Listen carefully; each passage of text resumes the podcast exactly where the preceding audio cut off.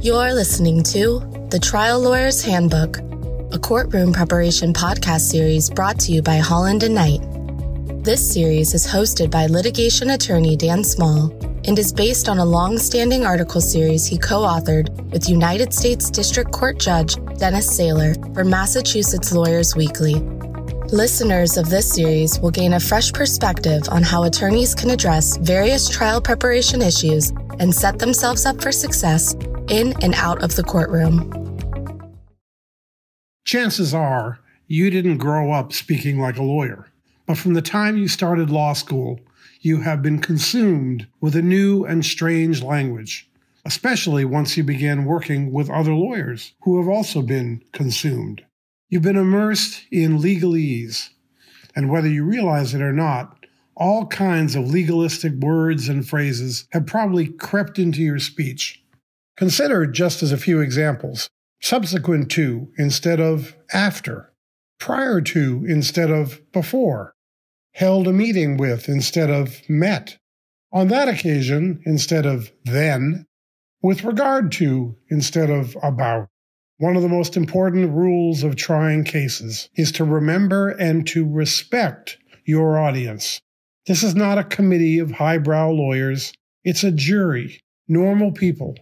Think about occasions when you talk to normal people, family gatherings, strangers at a bar, whatever it is. You wouldn't talk to them that way, or if you do, that's a separate problem.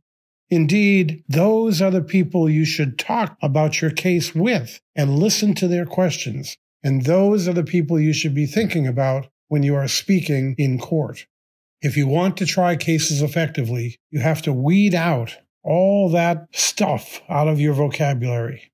Use plain English. Don't use words that are more complicated than what you need. Legalese isn't just pompous and unnecessary, it's also confusing. Here's an example from an actual trial. Question. Under what circumstances did the defendant come to give you this check? The witness looks confused. Do you mean, why did he give it to me? The lawyer looks sheepish. Yes. The witness gives an answer.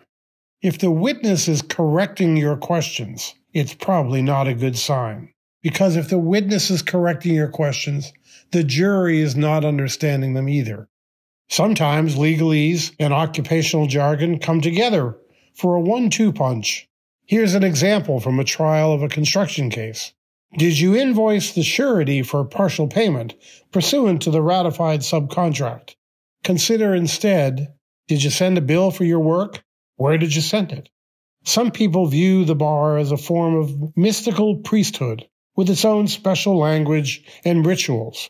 They may feel that an important part of being a lawyer is knowing the right incantations to be trotted out at the right times. Not all phrases can or should be eliminated. Some are necessary or serve as important signals to the judge. For example, the lawyer may ask a witness whether there is something that might refresh his memory. In a normal conversation, you'd probably say something that would help him remember but you use the legal phrase to make sure the judge understands exactly what the lawyer is trying to do under the rules.